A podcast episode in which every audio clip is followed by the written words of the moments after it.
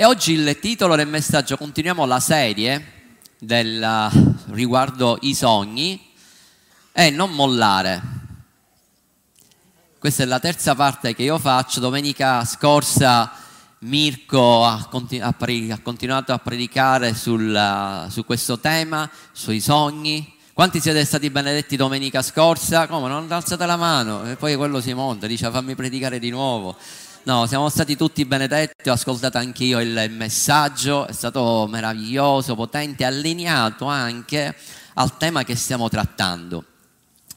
E quindi ritornando un pochettino alle puntate precedenti, se vi ricordate, l'importanza che Dio ha dato a ciascuno di noi dei sogni, perché prima che Lui ci creasse, Lui ha scritto un destino, uno scopo, uno scopo che noi dobbiamo adempiere qua sulla terra.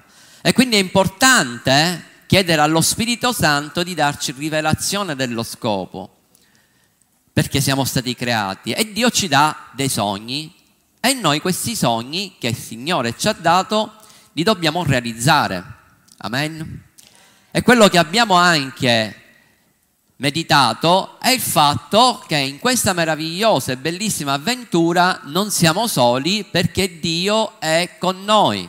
La parola dice che Lui non ci lascerà e non ci abbandonerà mai. Digli alla persona accanto, anche se arrivano cattive notizie, sappi una cosa che tu non sei sola, perché Dio è con te, non ti lascerà e non ti abbandonerà mai. Amen. E quindi abbiamo parlato anche che ci sono dei ladri di sogni. E quindi ne ho elencati, abbiamo trattato sei tipi di ladri. Quanti si ricordano quali sono i, i sei tipi di ladri? Il primo chi è? Satana. Satana che suggerisce, lui è la seconda voce, e lui ti mette sempre dei pensieri che sono contrari alla parola di Dio e lui ti vuole bloccare, ti dice sei una persona che non ce la farai mai, non riuscirai mai, tutte le cose negative te le dice lui. Poi il tempo, quando dal sogno che tu hai ricevuto passa diverso tempo, anni, e poi pensi che questi sogni non si realizzeranno mai, ma è troppo tardi. Ma abbiamo portato l'esempio classico, quello di Mosè, che Mosè all'età giovanile, era ancora adolescente, circa 80, no circa, aveva 80 anni, Dio si è presentato e gli ha detto, Mosè, adesso è il tempo che tu entri nella tua stagione. E sono trascorsi poi altri 40 anni. E in quei 40 anni Mosè ha adempiuto tutti il proposito che Dio aveva stabilito per lui. Terzo nemico, chi è il terzo ladro? Gli amici, amici che magari che ti vogliono tanto bene, però a volte magari pensano che i sogni che tu hai raccontato loro non sono da parte del Signore e quindi dicono guarda che ti può fare male, guarda che potrai rimanere deluso e magari ti scoraggiano. Invece i veri amici sono, abbiamo portato l'esempio, chi sono? Come? Un esempio che abbiamo portato di chi è nella Bibbia, un vero amico? Jonathan, Jonathan che ha incoraggiato, esortato Davide. Poi, quarto nemico. Chi è il quarto nemico? Eh, questo ve lo dovete ricordare bene, perché tutti dicono sì, vero. I parenti, no? Ah, I parenti, magari proprio quelli stretti, che magari tu hai ricevuto un sogno da parte di Dio grande, che deve andare in un altro luogo, devi partire, deve andare in missione, magari ti scoraggiano. E invece ci sono i veri, gli altri parenti che invece ti incoraggiano perché credono in te. Il, il quinto è la tiepidezza, che non sei né caldo e né freddo. Il sesto era 1, 2, 3, 4, 5, 3 e 3, 6. Il sesto giusto era la mancanza di preparazione. Deve esserci, chi è? Sei, sbagliato Matteo? Bocciato sei. Cioè, ma come ti sei laureato, tutti i voti, 110 lode, hanno dato pure i premi, ora mi sbagli proprio di sei. Bocciato ragazzi, è bocciato. Quindi mancanza di preparazione.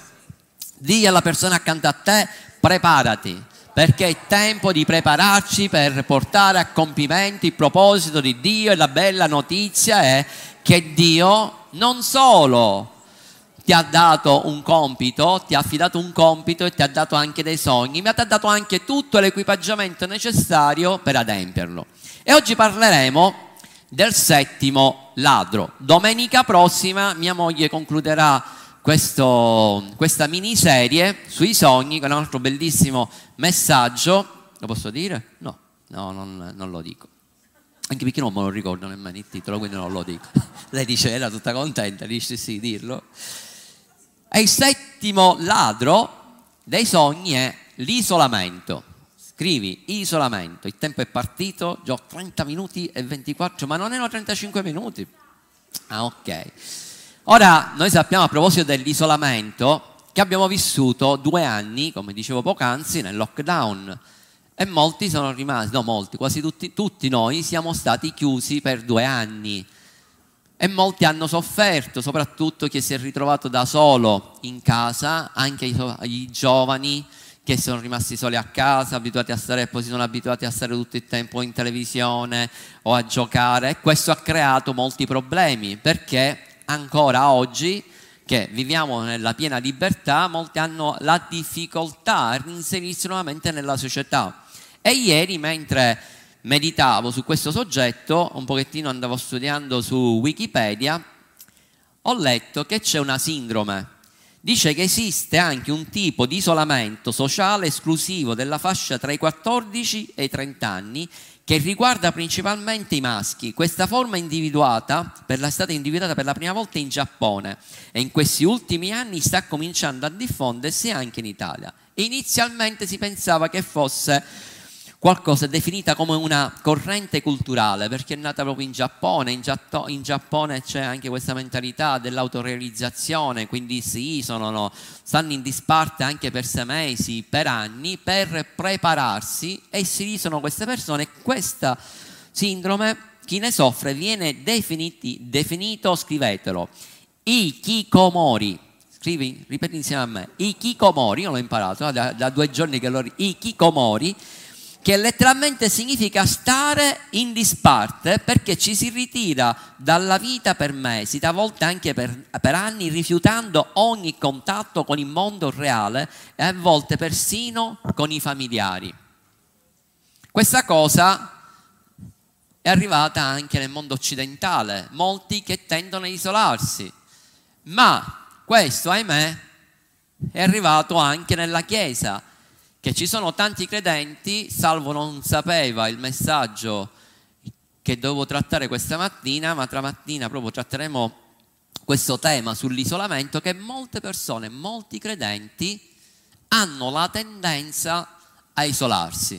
Ma sappi una cosa, che questa non è la volontà di Dio, perché quando tu inizi a realizzare che c'è un sogno, che Dio ti ha dato, c'è uno scopo che tu devi portare a compimento, sappi una cosa, che Dio ti ha messo, già preparato le persone giuste da mettere accanto a te per aiutarti a realizzare questo sogno. Domanda, quando noi studiamo la parola di Dio, Mosè, quando è stato chiamato a 80 anni, era solo o Dio gli ha mandato delle persone accanto ad aiutarlo? Gli ha mandato Aaron, aveva Ur, aveva anche la sua famiglia successivamente, c'era anche il suocero che gli ha dato una mano e quando Dio gli ha ordinato di costruire il tabernacolo e gli aveva dato il modello e lui doveva, eseguirlo esattamente per come Dio gli aveva comandato, l'ha fatto lui il tabernacolo, sì o no? No, è stato aiutato dal popolo. E Dio, dice la scrittura, ne abbiamo, anche, abbiamo studiato anche questo, che Dio ha riempito di Spirito Santo un uomo, un certo Liab, che era un bravissimo artista ed era quello che doveva prendersi cura per tutte le cose artistiche che si devono fare all'interno del Tempio. Quindi già Dio aveva provveduto a tutte le persone che dovevano stare insieme a Mosè. E se andiamo a studiare anche la vita di Davide, Davide è stato da solo? No, Davide aveva un amico come Jonathan. Davide aveva profeta Samuele che l'ha unto, l'ha incoraggiato. Davide ha avuto anche il profeta Nathan che nel momento in cui lui era uscito fuori è andato a trovarlo, lo ha ripreso. Davide per conquistare poi tutto il regno e diventare il re di tutto Israele aveva una squadra che non poteva perdere. Aveva lavorato, aveva investito su degli uomini che stavano sempre con lui, forti e valorosi, che lo proteggevano, in ogni battaglia erano con lui. E quindi Dio già aveva provveduto a tutto questo. E Dio ha provveduto per te delle persone speciali che ti aiuteranno in questa meravigliosa avventura. Abbiamo prima lo Spirito Santo che Lui è dentro di noi, Lui non ci lascerà mai, Lui ci guiderà, Lui ci incoraggerà.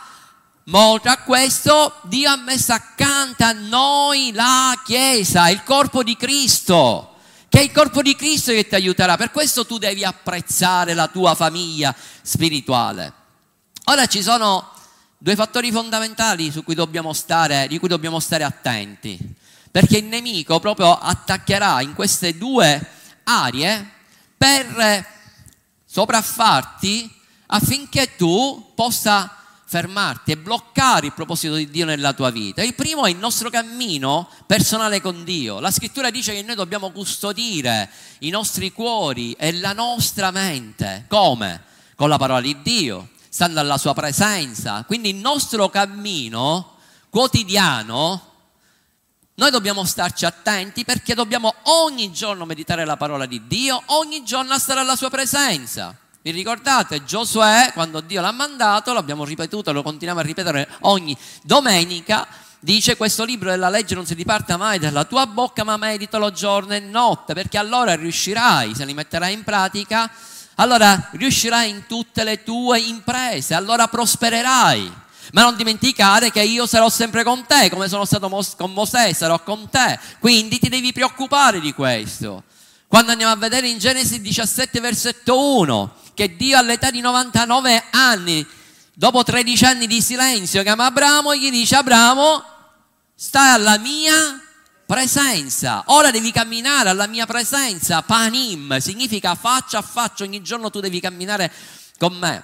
E poi la seconda cosa di cui dobbiamo stare molto attenti è la nostra relazione all'interno del corpo di Cristo.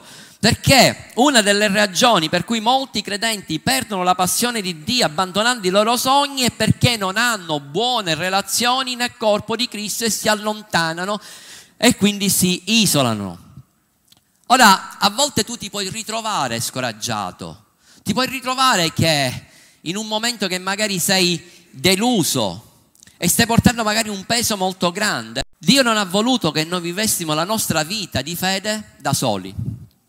Quando Dio ha creato l'uomo, ha creato nello spirito Adamo ed Eva, poi ha formato l'uomo, l'uomo era solo e noi come abbiamo meditato, ma magari ci sono persone che ancora questa è la prima volta che si trovano in chiesa e queste cose non le, non le, conoscono, noi sappiamo che Dio ha creato prima l'uomo per avere una relazione personale con lui.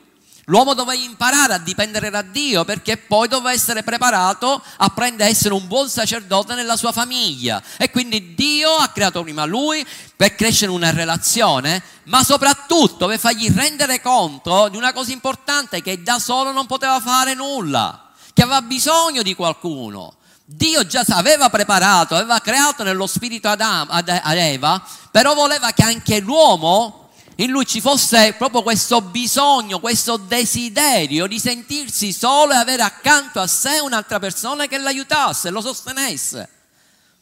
La sposa.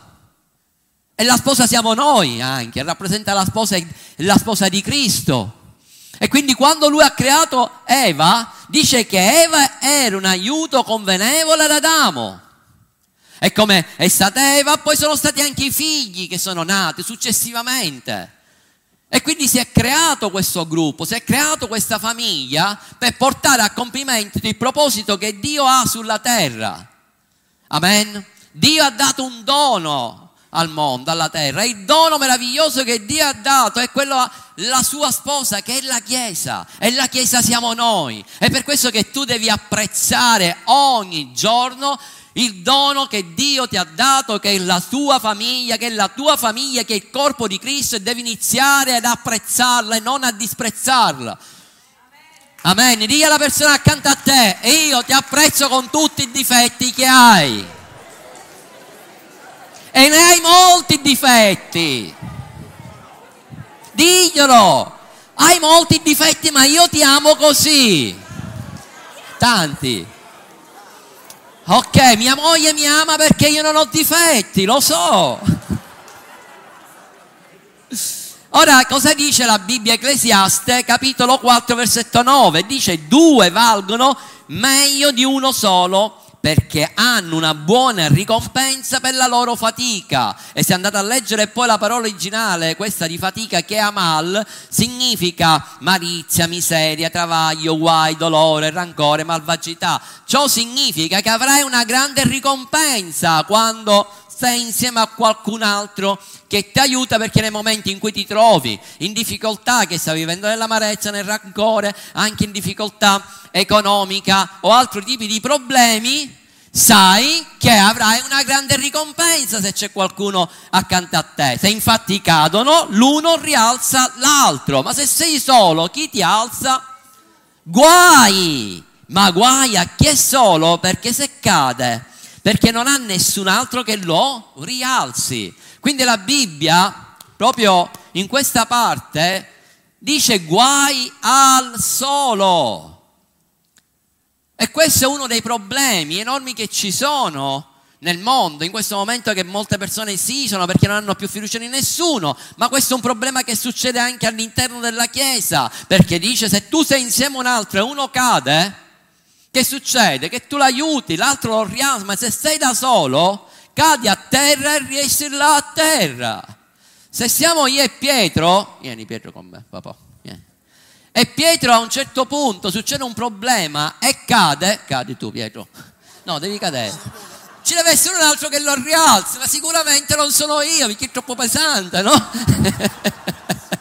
Quindi qualcun altro mi aiuta per favore, ok però si rialza. E questa parola, quando si dice si rialza, è quella famosa parola meravigliosa che è cum, mamma mia quanto siete pre- preparati, che significa entrare in scena, entrare nella stagione, riprendere nuovamente posizione. Quindi è importante che quando tu sei insieme a un'altra persona, un altro fratello, una sorella, che sia tua moglie, chiunque sia, ma c'è una persona che accanto a te che ti incoraggia e ti dice Pietro, tu sei caduto, ma ora devi rientrare nuovamente in scena perché c'è una stagione nuova per la tua vita, c'è un proposito che Dio ha preparato per te. Non dimenticare mai i sogni che io ti ho dato e che tu devi portare avanti. E questa è la persona che sta accanto a te che ti dice guarda Pietro, guarda tutto quello che Dio ha preparato. Forse in questo momento hai delle difficoltà, ma se tu inizi a guardare attraverso gli occhi di Dio, inizierai a vedere tutte le promesse che Lui ha stabilito stabilito nella tua vita, come tu vedrai la tua famiglia, che è una famiglia ministeriale, come tu vedrai prosperarti nel lavoro, come tu vedrai realizzare i sogni che Dio ti ha dato per il tuo ministero, per la, il luogo in cui tu ti trovi. Dove ti trovi tu per ora? L'Ardea. E perché ti trovi all'Ardea? Un motivo ci sarà perché Dio ha un piano speciale e meraviglioso per te. E anche se in questo periodo, insieme con tua moglie, magari siete soli, non avete visto grande frutto, io stamattina ti dichiaro, profetizzo che se Dio ti ha messo in quel luogo è perché c'ha un piano perfetto per te che tu prospererai insieme con tua moglie, insieme alla tua famiglia in quel luogo. Questo significa che forse ci sono stati momenti che sei caduto, ma ora ricordati che sei in piedi e che nessuno potrà ostacolarti fino a quando tu avrai sempre qualcuno accanto a te. Alleluia. Sto cominciando a riscaldare. Ora, dove sono arrivato? Qua. Se il nemico riesce a isolarci dai nostri fratelli, può fermare la nostra crescita spirituale e rendere quasi impossibile realizzare i nostri sogni. Penso che tutti voi avete visto documentari della caccia dei leoni e delle leonesse. Cosa fanno? Stanno là, aspettano quando arriva un branco, magari di bufali, non attaccano mai il branco, aspettano che c'è qualcuno di loro che si isola e nel momento in cui si è isolato arrivano i leoni e lo sbranano.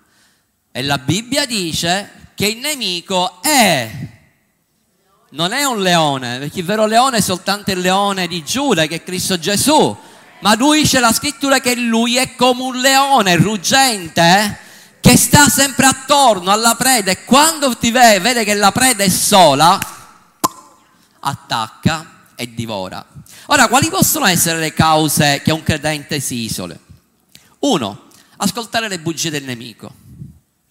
La seconda voce, quella che ho detto il, il nemico, che è Satana, del tipo che lui inizia a metterti qua, comincia a dirti non piaccio a nessuno. Sono antipatico, antipatica a tutti, forse hai ragione. Forse l'unica cosa che stai dicendo può darsi che è questa. Non mi capisce nessuno. Nessuno può capirmi perché nessuno ha mai avuto i problemi che ho io. Questo lo pensi tu. Noi questo lo sperimentiamo spesso quando facciamo il corso banale con le coppie, che magari tu vedi la prima volta che ci riuniamo, ognuno, ogni coppia si mette accanto, io non parlerò, io non dico niente, tanti problemi che io ho con mia moglie con mio marito gli altri non li, non li hanno. E poi vedi che dalla seconda riunione iniziano ad aprirsi tutti e cominciano ognuno a dire ma io che problemi avevo alla fine ascoltando quello che hanno gli altri e raccontano le testimonianze e quindi scopri la diversità, la bellezza che c'è nel corpo di Cristo. Oppure molti dicono io ho i problemi che io ho, le mie debolezze. Nessuno, questa è un'altra cosa, Nessuno mi accetterebbe se mi aprissi e condividessi chi sono veramente. Che opinione avrebbero di me? Cambierebbero opinione di me. Quindi è meglio che queste cose me le tengo dentro. Queste persone si ritinano in se stesse nascondendosi fino all'isolamento totale. Un'altra cosa, essere feriti, offesi, delusi, ci sono qua persone in mezzo a noi che sono rimaste deluse offese, ferite da qualcosa o da qualcuno? o da un fratello, o da una sorella, o da un amico, o da un collega, o anche da una persona in autorità. Ora si usano, molti usano queste cose, cuori spezzati, per allontanarsi dagli altri credenti, cioè della serie, non voglio avere a che fare con nessuno. E decidono nella loro mente, perché questa è una decisione nella tua mente, che chiaramente è sempre lui il nemico che attacca e crea delle fortezze che ti fa credere che poi tutti gli altri fratelli sono come quella, quella fratello, quella sorella che ti ha deluso. Quindi dice per me sono tutti così, la Chiesa è tutta così, magari ti ha deluso anche un'autorità spirituale e tu non ti fidi più delle altre autorità spirituali. È come quelli che hanno avuto un cattivo rapporto con i genitori, col papà, con la mamma, magari che non hanno avuto nessuna relazione oppure magari hanno subito delle violenze e poi hanno difficoltà nell'approcciare Dio. Perché dico, ma se Dio è mio padre, cioè io non ho mai avuto un buon rapporto con mio padre, mio padre mi picchiava e quindi hanno la difficoltà di vedere Dio come padre, ma sempre una cosa, che Dio è Dio e che Dio è amore che tu non lo puoi paragonare con nessuno e che Lui ti ama e che di Lui ti puoi fidare. E quindi puoi anche fidarti, se magari ci sono state delle persone che ti hanno offeso, non sono tutti uguali. Sicuramente ci saranno delle persone che ricompenseranno. Ci saranno quelle persone che ti faranno ricredere sulla Chiesa, sulle, sul, sul, corpo di Cristo. E quindi nella loro rabbia queste persone, nella mancanza di perdono, si allontanano dai fratelli, si allontanano dalla Chiesa e poi si allontanano anche da Dio. Io primo segnale d'allarme, din, din, din, che le persone rischiano di allontanarsi soprattutto da Dio quando mi dicono sono deluso, no, io per un periodo di tempo voglio staccare, non voglio venire dalla chiesa, no, ma tranquillo perché io poi a casa pregherò, cercherò la faccia del Signore, alla fine lo 90% delle volte le persone non solo si allontanano dalla chiesa, si allontanano da Dio e si sviano completamente cercando poi tutto il resto nel mondo scrivilo, isolarti non è la soluzione. Amen? Non è la soluzione isolarti. E sapete, a volte l'isolamento non è soltanto un fattore fisico, perché tu puoi essere presente in chiesa, frequente in tutte le riunioni, frequente anche negli studi, ma emotivamente essere assente. Della serie io mi isolo. Una domanda, stamattina riflettevo a questo, secondo voi Giuda era insieme ai discepoli, stava insieme con Gesù, stava insieme con tutti gli altri fratelli, andava in giro, pregava, succedevano miracoli, bla bla bla. Ma lui, secondo voi, non è un caso di quella persona che era presente fisicamente, ma era isolato. Perché nei Vangeli non leggo che Giuda si è aperto con qualcuno dicendo, sai, ci sono questi pensieri dentro di me. Perché lui non si fidava nemmeno di Gesù. Sai, sto pensando che lui non è il Messia e sto pensando che alla fine lo devo tradire. Con nessuno, forse, forse, ma non è così. Che ormai lo sappiamo che lui era colui che doveva tradire Gesù. Forse se fosse stato, se lui si fosse aperto con qualcuno, anche con Gesù stesso, avrebbe avuto la possibilità di ravvedersi e di non commettere questi errori. A volte le persone si isolano perché sono ferite ma, ferite, ma sappi una cosa, che l'isolamento non ti guarisce. Tu immagini che ti sei tagliato, hai una ferita e sei grave, è una ferita grave e tu dici no, io mi isolo. E non hai niente nessuno che ti possa aiutare. E non vai in ospedale. Cosa succede? Che peggiori la situazione, addirittura puoi anche morire. E così se tu hai delle ferite e ti isoli, rimani da solo, chiuso dentro casa, sappi che in quel momento le porte sono aperte e il nemico ti attaccherà mentalmente fino a quel punto di distruggerti completamente, di farti morire. Per questo quando sei ferito, hai dei, delle situazioni gravi nella tua vita, hai bisogno di aiuto. Dio ha progettato la comunione divina per essere una misura protettiva nella tua vita. Se infatti cadono, l'uno rialza l'altro, ma guai a chi è solo e cade perché non ha nessuno che lo possa aiutare. Noi abbiamo bisogno dell'amore del corpo di Cristo, noi abbiamo bisogno continuamente di persone che ci incoraggiano. Amen. Io personalmente, io ho bisogno sempre della Chiesa, io ho bisogno sempre di persone che stiano accanto a me, che mi incoraggino, di persone che mi esortano, di persone che mi raccontano anche le loro esperienze positive, perché quando io ascolto fratelli o anche altri pastori, altri ministri di Dio, che mi raccontano quello che sta succedendo di bello, per me è un incoraggiamento. E quindi quando tu racconti sei con gli altri racconti la tua testimonianza o ascolti la testimonianza di quello che Dio sta facendo nella vita delle altre persone, ti edifichi sì o no? Sì, quindi è bello stare con gli altri. Ascoltami, ricordati che anche, Gesù ha avuto bisogno di, di altri. Gesù quando è iniziato il ministero, che cos'è che ha fatto per la, la prima cosa? Lui è andato a cercarsi chi? I discepoli coloro che l'aiutassero, perché poi lui li doveva preparare per poi inviarli a loro, quindi andò a cercare a Pietro, a Giacomo, a Giovanni, bla bla bla, e si è formata una bellissima squadra che l'aiutassero per poi lui delegare. Ma c'è stato anche quel bellissimo esempio, se vi ricordate, quando l'ha portato Daniel Calveti, se vi ricordate Gesù quando si è trovato nel giardino dei Getsemani ed era in travaglio, lui si è portato gli amici intimi, si è portato Giacomo, Giovanni e Pietro e gli ha detto voi venite con me, pregate per me, sostenetemi in preghiera. Quindi se ha avuto bisogno Gesù di persone accanto, a sé quanto più noi abbiamo bisogno di fratelli e sorelle che siano attorno a noi, che ci incoraggiano. E sappi una cosa che ci sono, inutile che stai pensando in questo momento io non ho trovato nessuno, no, prega perché tu li troverai. E se non li troverai, valle a cercare, continua a cercare, bussa, cerca, chiedi allo Spirito Santo e lui ti metterà le persone giuste accanto a te per aiutarti. Domanda, Gesù ha mai, inviato un discepolo da solo? No. Gesù li inviava due a due, perché? Per sostenersi a vicenda. Mamma mia, già sono pronto, ancora mancano 5 minuti, rilassate. Funziona bene? Sali, sali, non ti preoccupare, oggi vi voglio bene, il mixer. Potete, oggi sono, mi sono confessato da, da, poco, quindi poi sto parlando dell'amore, del, che ci dobbiamo amare, quindi figurati se non amiamo quelli del mixer. Ok, Ebrei capitolo 3 versetto 13 dice, ma esortatevi a vicenda ogni giorno. Giacomo 2 versetto 26 dice che le opere senza la fede sono morte. Dice, ma che c'entra questa, questo versetto con questo argomento? C'entra. Come? Non c'è. Vabbè, no, non c'è, c'era. Cosa c'entra questo? C'entra che la fede senza le opere è morta.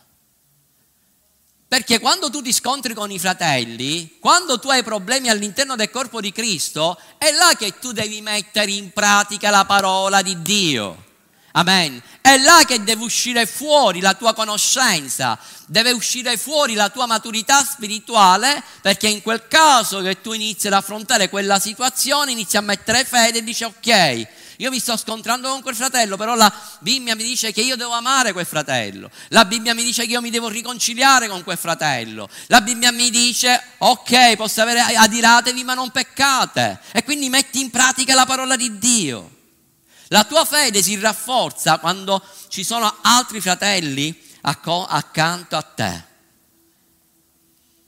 Matteo capitolo 18, 18 dice che quando noi ci accordiamo, quando siamo due o tre, Gesù ci ha promesso che Lui è in mezzo a noi. Cioè, è presente questo quando tu sei insieme a un altro fratello e ti stai accordando per qualcosa? Lo Spirito Santo è con te. Per fare cose straordinarie, per fare cose potenti nella tua vita.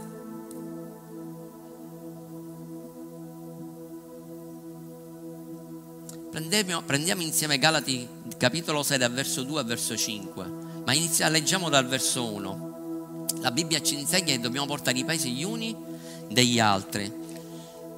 Fratelli, se uno è sorpreso in qualche fallo, voi che siete spirituali, digli alla persona accanto a te, tu sei, sei, sei, che sei spirituale, quando mi vedi che io vado un po' fuori di testa, mi devi rialzare con spirito di mansitudine, non col dito puntato ma bada bene a te stesso affinché non si tentato anche tu.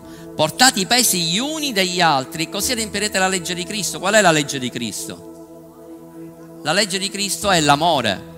Non siamo più sotto la legge di Mosè, adesso siamo sotto la legge di Cristo, è la legge di Cristo che non devi adempiere i comandamenti, la legge di Cristo si racchiude su, tutto sulla legge dell'amore. E se infatti qualcuno pensa di essere qualcosa, non essendo nulla, inganna se stesso, ora ognuno esamini ciascuno l'opera sua e allora avrà ragione di vantarsi solamente di se stesso e non nei confronti degli altri. Punto 5, verso 5 dice, ciascuno infatti porterà il proprio fardello ditemi una cosa, sembra che questi due versi, il verso 2 e il verso 5, si contraddicono tra di loro, perché dice prima portate i pesi gli uni agli altri, poi dice ognuno porti i suoi pesi. Sono completamente due cose distinte e separate, perché quando noi andiamo, andiamo a leggere le parole originali, andiamo vedendo che nel verso 2, quando dice portate i pesi gli uni degli altri, parla di una, di una, di una parola che dal greco è baros, che significa un peso molto ma molto pesante e questo peso può essere magari una, un peccato che ti ha reso dipendente, qualcosa che eh, ci sono delle debolezze nella tua vita ed è un peso molto ma molto e ti senti appesantito. Non, è, non sono i pesi quelli quotidiani, questo è qualcosa che ti sta schiacciando. E questo è un tipo di peso che sta ostacolando la tua vita e non ne hai parlato con nessuno. Può essere che sia un peso che hai una dipendenza da qualcosa, forse è la dipendenza da un qualche tipo di droga o è la dipendenza all'alcol e magari nessuno se n'è accorto. Oppure hai un problema, una dipendenza legato alle, al, nell'area sessuale, oppure hai un problema, un grande peso di identità sessuale, non ne stai parlando con nessuno e questo peso ti sta schiacciando o c'hai qualche problema nella tua casa, nella tua famiglia. E questo peso è così grande che non riesci a portarlo da solo, hai bisogno di qualcun altro. Sai una cosa, noi abbiamo veramente visto con i nostri occhi, e mia moglie, persone che camminano proprio appesantite, pieni di dolori, pieni di sofferenze. E alla fine lo Spirito Santo ci ha dato rivelazione che stavano portando dei pesi da soli. E il peso che stavano portando magari era qualcosa, qualche dipendenza, un problema nella propria vita, una debolezza che non avevano mai confessato a nessuno, ma nel momento in cui si sono aperti, hanno confessato la loro vita è cambiata, perché quando tu ti apri con una persona che ti puoi fidare, una persona di fiducia, e questo devi stare attento, una persona matura, Sai cosa succede? Che quando esce fuori quella debolezza e tu la stai confessando e stai permettendo a qualcuno, soprattutto un'autorità spirituale, di aiutarti, il nemico viene svergognato immediatamente. E quando viene svergognato è lei che permette allo Spirito Santo di operare nella tua vita e c'è un cambiamento totale e radicale. Non tenerti più nulla dentro. Per questo motivo che ogni peso persistente, peso chiamato Baros, deve essere affrontato e sconfitto. Oggi arriva il giorno in cui tu devi affrontare qual è il tuo peso. E il tuo peso deve essere sconfitto. Tu non dovrai permettere alla paura, all'orgoglio di bloccarti perché molti anche hanno paura. Poi dice ma se io confesso questo mio problema cosa penserà il pastore? Cosa penserà il mio leader di me? Niente, perché la Bibbia dice che tutti hanno peccato e sono privi della gloria di Dio. Significa che tutti abbiamo delle nostre debolezze. E che quindi se tu hai avuto hai delle debolezze, se tu hai avuto qualche indipendenza, sappi che magari pure io ho avuto lo stesso problema che hai avuto tu e magari tu questo non l'avresti mai immaginato e quando tu scopri che un altro fratello ha avuto il tuo stesso problema e tu ti apri, è là che tu permetti allo Spirito Santo di operare nella tua vita e c'è un cambiamento radicale non permettere all'orgoglio di bloccarti. La Bibbia dice che noi siamo circondati da un così gran numero di testimoni, ma dobbiamo deporre ogni peso. Qual è il tuo peso per ora? Ma sai, il tuo peso potrebbe essere anche qualcosa di positivo, un sogno che Dio ti ha dato da realizzare come gli esempi che vi ho parlato poco fa. Sapete quando noi siamo arrivati a Roma? Avevamo questo peso positivo però perché era una cosa meravigliosa, bellissima, tutti i sogni che Dio ci aveva dato, le profezie. Ma sapete, uno dei doni più grandi che noi abbiamo avuto e noi lo testimoniamo sempre, se andate ad ascoltare i nostri messaggi quando andiamo fuori, la prima cosa che noi testimoniamo, sapete qual è? Che uno dei doni più grandi che Dio ci ha dato è quello di avere le persone accanto a noi che ci aiutano, ci esortano, ci incoraggiano, che noi, noi ci sentiamo quando camminiamo io e mia moglie che c'è un muro di protezione attorno a noi, sono tutte le persone che Dio ci ha dato e tra questi ci siete voi, che ci sostenete con la vostra preghiera, ci incoraggiate, ci aiutate. E questa è una delle cose più belle che Dio ci ha donato. Se Dio ti ha dato un sogno, wow! Già dal primo giorno che noi siamo arrivati a Roma, Dio ci ha mandato già le persone che ci potevano aiutare. Con noi sono partiti Mirko e Giorgia, poi sono arrivati Alessandro e Rosanna, poi man mano sono arrivati Fabrizio, Claudio, Pietro, Gilda, i pastori Rolli, Salvo, Valeria, Luigi, tutti voi. Marisa, Pedro, Fabrizio, tutti voi chi in un modo o in un altro c'è stato da grande aiuto. Perché tutte queste cose non le avremmo mai potuto fare da soli. E poi verso 5 dice ognuno porti il proprio fardello. Quando questa parola fardello è pero, che significa qualcosa di leggero, ci sono dei pesi che non devono portarlo gli altri, sono dei pesi quotidiani, giornalieri e ci sono dei pesi che li devi portare tu, li devi sostenere tu e li devi affrontare tu. Invece molti ci sono che anche quei pesi quotidiani desiderano gli altri a portarli.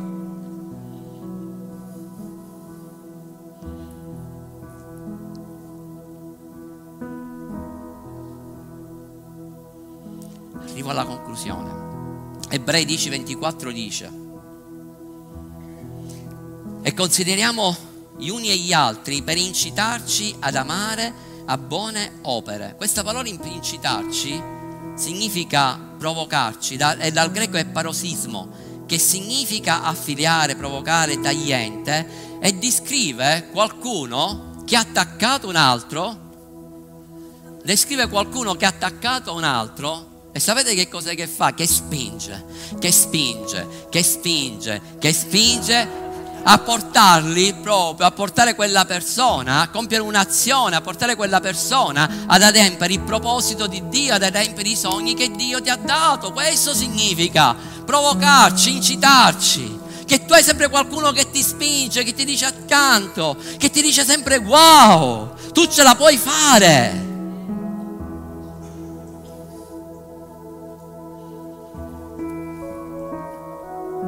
E poi dice non abbandonando il radunarsi assieme di noi, come alcuni hanno l'abitudine di fare, ma esortandoci a vicenda. Come alcuni hanno l'abitudine di fare.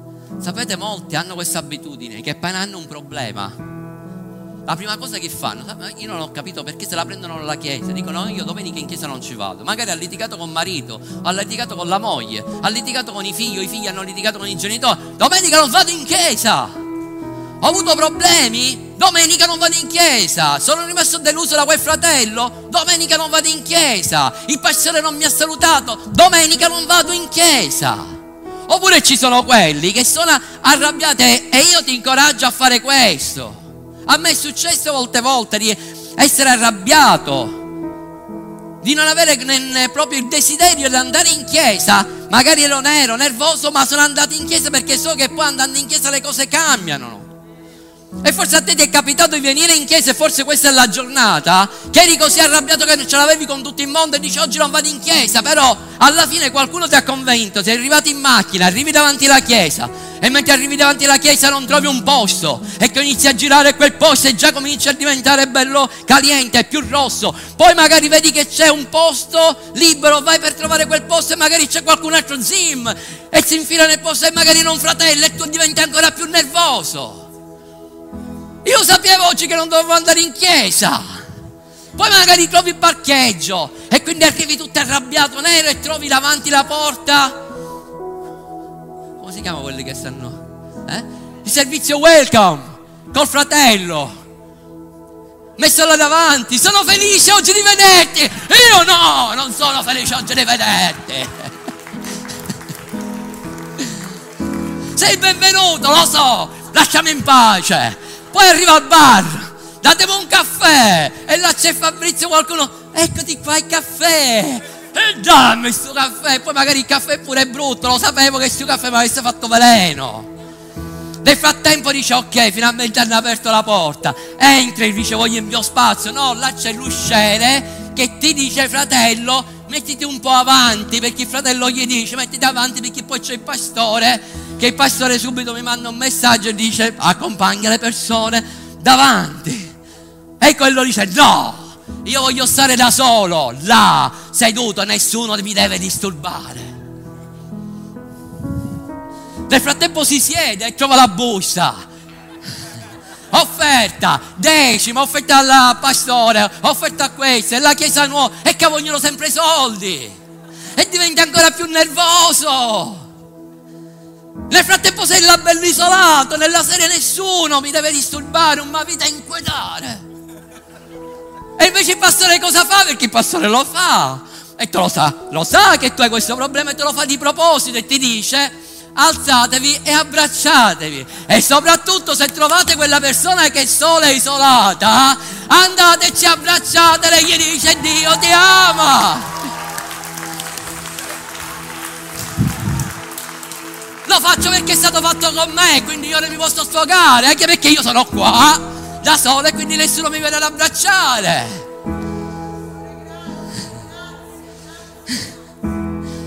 Wow. Però l'importante è essere qui, sapete perché? Perché è vero, e forse tu sei arrivato in questa, in questa condizione stamattina.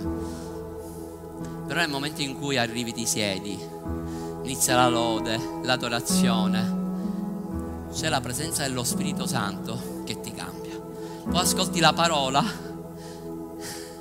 e non ti puoi arrabbiare perché poi dici ma come faceva il pastore a sapere questo, che avevo questo problema? Perché era lo Spirito Santo che ti ha spinto portandoti in chiesa.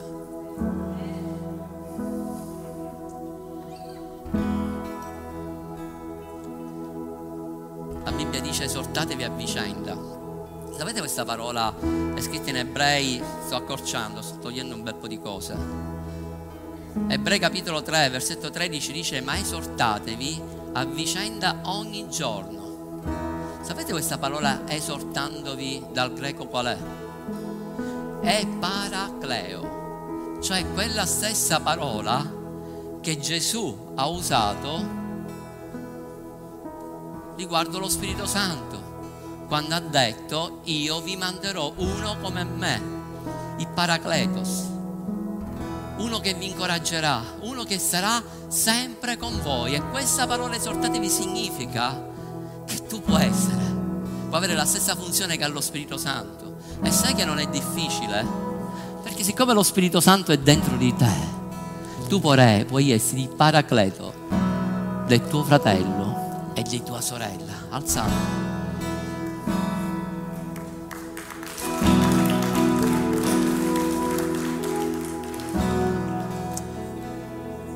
Portare i pesi. La Bibbia ci insegna che dobbiamo portare i pesi gli uni con gli altri. Chi sono? La domanda che ti faccio questa mattina è chi sono le influenze dominanti della tua vita? E in quale modo lo fanno? In bene o in male? Rifletti qualche secondo. Chi sono quelle influenze dominano nella tua vita, quelle persone che stanno dominando nella tua vita, in quale maniera lo stanno facendo? Ti stanno influenzando in maniera positiva o in maniera negativa? E ancora te ne dico un'altra più forte. La gelosia, la negatività, l'amarezza, il rancore, la paura, l'orgoglio ti hanno fatto diventare un ladro o una ladra di sogni nella vita di qualcun altro? Che noi abbiamo predicato fino adesso sui ladri che rubano i nostri sogni.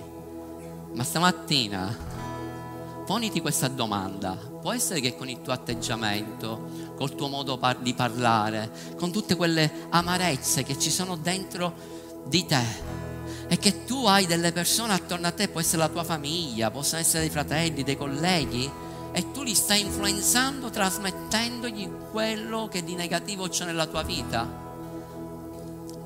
Ti stai ponendo la domanda che forse con tutto quello che è uscito dalla tua bocca, ogni tuo atteggiamento, sei diventato un ladro o una ladra dei sogni delle altre persone. Che sapete, quando noi facciamo del male agli altri, rischiamo che a causa nostra possiamo bloccare la chiamata di Dio negli altri. Io non voglio essere un ladro. Io voglio essere e sono uno che cattura i ladri dei sogni e così lo devi essere anche tu. Chiudiamo gli occhi e presentiamoci davanti allo Spirito Santo. Sapete è importante questo, il fatto della Chiesa del corpo di Cristo. Quando noi andiamo a leggere la scrittura in Atti 2,42 dice che loro, cioè la Chiesa era nata per questo motivo, la prima Chiesa era nata per questo motivo perché loro dovevano stare ogni giorno insieme, perseveravano nell'insegnamento degli apostoli, nella comunione fraterna, nel rompere il pane insieme. E sai una cosa? Erano diventati dipendenti, non dipendenti dell'alcol, della droga, di vizi vari, erano diventati, erano diventati dipendenti di stare insieme al corpo di Cristo ogni giorno, di rompere il pane insieme, di benedirsi a vicenda, che tutto quello che loro avevano lo mettevano in comune perché loro stavano apprezzando qualcosa che non avevano mai visto, avevano vissuto per tutta una vita nella religiosità, sotto la legge, sotto cose che dovevano fare, si dovevano attenere ma adesso avevano sperimentato la grazia, avevano sperimentato che quando Cristo Gesù era su quella croce e con quella lancia gli hanno parato il costato che è uscito acqua e sangue, quella, quando è uscito l'acqua e sangue, là è nata la Chiesa, è nata la sposa di Cristo. Ed è costato il suo sacrificio per questo che tu lo devi apprezzare perché Gesù è morto per la sua sposa e la sua sposa siamo tu e io. Alleluia. E forse ancora una volta qualcuno deve chiedere perdono questa mattina perché forse hai disprezzato la sposa di Cristo, hai disprezzato un fratello, hai disprezzato la, la Chiesa, il corpo di Cristo. Ma Dio questa mattina ti dice è tempo che tu inizi ad apprezzare, a benedire ciò il, do, il dono meraviglioso che Dio ti ha fatto, che è costato il sangue di Cristo Gesù.